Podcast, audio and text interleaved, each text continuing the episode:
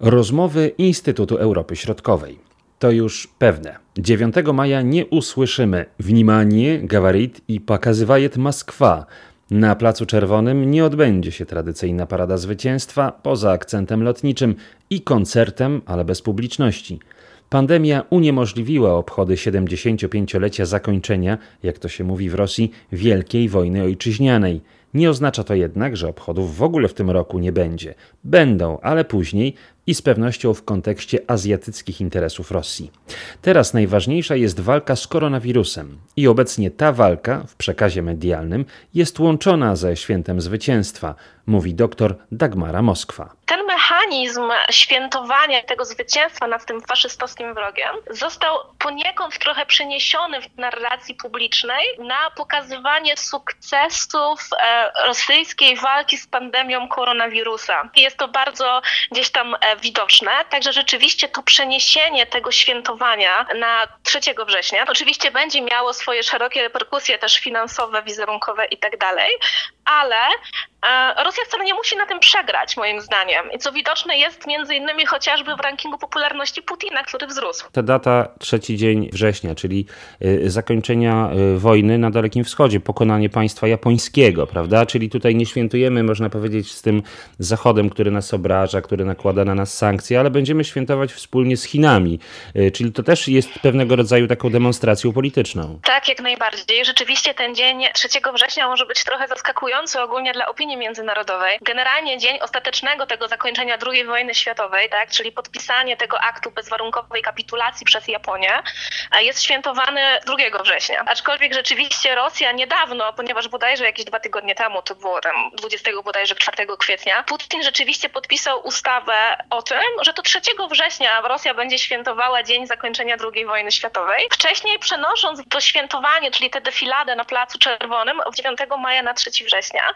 E, I to pokazuje z jednej strony trochę odwrócenie się od Zachodu, czyli nie będziemy świętować zakończenia II wojny światowej 2 września e, z Zachodem, ale będziemy ją świętować właśnie z Chinami. Tak jak pan trafnie zauważył, Chiny 3 mm, września obchodzą Narodowe Święto Dnia Zwycięstwa nad Japonią, czyli świętujemy z Chinami, nie świętujemy z Zachodem, co też jest poniekąd jakby ciekawym zagraniem e, pokazującym pewnego rodzaju powrót do narracji sowieckiej, e, ponieważ rzeczywiście w czasach sowieckich świętowano zakończenie tej II wojny światowej właśnie 3 września, a nie 2 września. Co jednak z drugiej strony niesie ze sobą też pewnego rodzaju powiedzmy zagrożenie, które może skutkować niezadowoleniem społecznym, a ponieważ ten 3 września to nie będzie tylko zakończenie II wojny światowej, lecz także jest to dzień e, pamięci o tragedii w Biesłanie, uwolnienie zakładników w Osetii Północnej. Rzeczywiście może to być e, wizerunkowo źle po prostu odebrane, tak?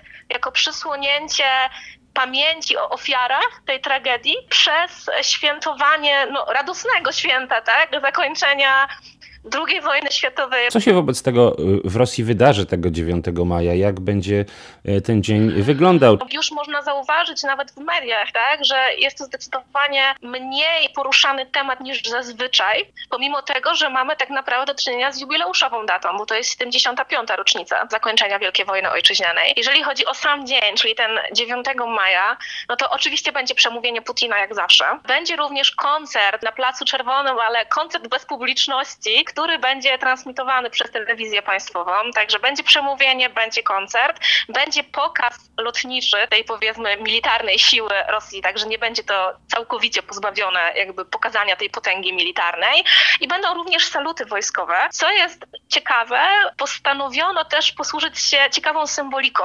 E, z samego rana, jeszcze przed przemówieniem Putina, ponieważ to przemówienie jest bodajże o godzinie 10 rano, będzie powtórka z meczu hokejowego z 2018 roku z Igrzysk Olimpijskich, w którym to, to był finał zresztą, tak? w którym to Rosja pokonała Niemcy. Hokej odgrywa ogromną rolę w państwie rosyjskim, prawda? Na hokej się przez lata w państwie sowieckim stawiało, to jest podobnie e, dzisiaj. Wszystkie zmiany, tak jak mówimy, one są związane z pandemią koronawirusa i e, od tego państwo rosyjskie oczywiście nie ucieka. E, natomiast pamiętamy jeszcze jakiś czas temu dosyć szyderczą retorykę dotyczącą walki z pandemią w państwach zachodnich. Później role się odwróciły, sytuacja się zmieniła radykalnie i w Rosji mamy to, co mamy. Jak Rosja na dzisiaj radzi sobie właśnie z tą pandemią? Pokazuje się w narracji tej publicznej z jednej strony fakt, że Zachód sobie nie radzi, tak? jest to dosyć mocno widoczne, pokazywana jest panika, tak? czyli Zachód sobie nie radzi, a my jako Rosja radzimy sobie świetnie. Wykorzystano też bardzo ciekawy mechanizm, e, biorąc pod uwagę fakt, że właśnie tutaj jakby popularność Putina nie była zbyt wysoka, tak? jeszcze w marcu na początku, tam wynosiła około 60%, e, jakby dążono do tego, żeby tę popularność Putina trochę podnieść, więc zastosowano ciekawy mechanizm, że przeniesiono jakby odpowiedzialność za decyzyjność, tak, związaną z właśnie walką z koronawirusem na władze regionalne. W związku z czym, jeżeli coś pójdzie nie tak, można zrzucić odpowiedzialność na władze regionalne. Jeżeli będzie super i sobie radzimy z tym koronawirusem, no to wtedy chwalimy się tym na poziomie federalnym, czyli państwowym. I jakby tutaj ten mechanizm um, narracji właśnie bazującej na tych pozytywnych aspektach tak, jest bardzo silnie e, widoczne i rzeczywiście jakby taką perełką powiedzmy, którą um, pokazuje się jako przykład dobrej walki z koronawirusem jest Moskwa. Tam rzeczywiście ten e, reżim jest e, najsilniejszy, Najwięcej osób jest tam też oczywiście też zarażonych, tak? no jednak największe miasto. Jednak pokazuje się właśnie to, że Rosja sobie świetnie z tym radzi. Co więcej, mm, można zauważyć też próbę demonstracji gotowości armii rosyjskiej do tego, że w razie, kiedy będzie potrzeba otworzenia szpitali polowych na przykład, tak, e, czy jakiejś reakcji wojskowej właśnie, jeżeli trzeba będzie ten reżim e, zwiększyć, pokazuje się, że to wojsko jest na to gotowe. Jakby egzemplifikacją tego też jest z kolei próba jakby wyciągnięcia ręki do państw zachodnich, a konkretnie do Włoch, tak, które bardzo ucierpiały właśnie na skutek tej pandemii, gdzie wysłano e, właśnie samoloty wojskowe z wirusologami wojskowymi, ze sprzętem medycznym, tak, pokazując, że my Rosja jesteśmy jesteśmy gotowi, żeby pomóc innym, więc tym bardziej jesteśmy gotowi, żeby sobie poradzić z, jakby z tą epidemią, epidemią w naszym kraju. Propagandowo jest świetnie. świetnie. Tak, jest świetnie. Rzeczywiście jest świetnie. Dużo tych narzędzi, e, powiedzmy, do kontroli społeczeństwa, tak, też jest wykorzystywanych. W związku właśnie z walką z koronawirusem powołano także pewne ciała, które jakby mają zajmować się koordynacją. Rada Koordynacyjna, Grupa Robocza, Centrum Informacyjne. Jak te ciała, one rzeczywiście rzeczywiście realnie wpływają na lepszą organizację państwa w tym zakresie? Utworzono powiedzmy trzy takie ciała, o których Pan wspomniał. Jedno to jest rzeczywiście grupa robocza przy Radzie Państwa, na czele której stanął mer Moskwy, Siergiej Slobianin. Z drugiej strony mamy mm, Radę Koordynacyjną do spraw walki z koronawirusem, już taką bardziej powiedzmy ogólnorosyjską, e, na czele z premierem, który tak na marginesie jest zarażony koronawirusem, Michałem Miszustinem. Propagandowo tłumaczy się, że te dwa ciała ze sobą jakby nie konkurują, tylko mają się gdzieś tam wspomagać. Z trzeciej strony mamy to centrum informacyjne, które ma na celu monitorowanie sytuacji tak, w związku z pandemią i jakby ma na celu również przeciwdziałanie rozpowszechniania takich informacji, które mogą wywołać panikę w społeczeństwie. No, Rosja jakby dąży do tego, żeby gdzieś tam blokować informacje dotyczące koronawirusa, między innymi w mediach społecznościowych, e, które zdaniem władz gdzieś tam mogą być niewiarygodne albo stwarzać zagrożenie dla bezpieczeństwa E, państwa. Trzy organy rzeczywiście działają.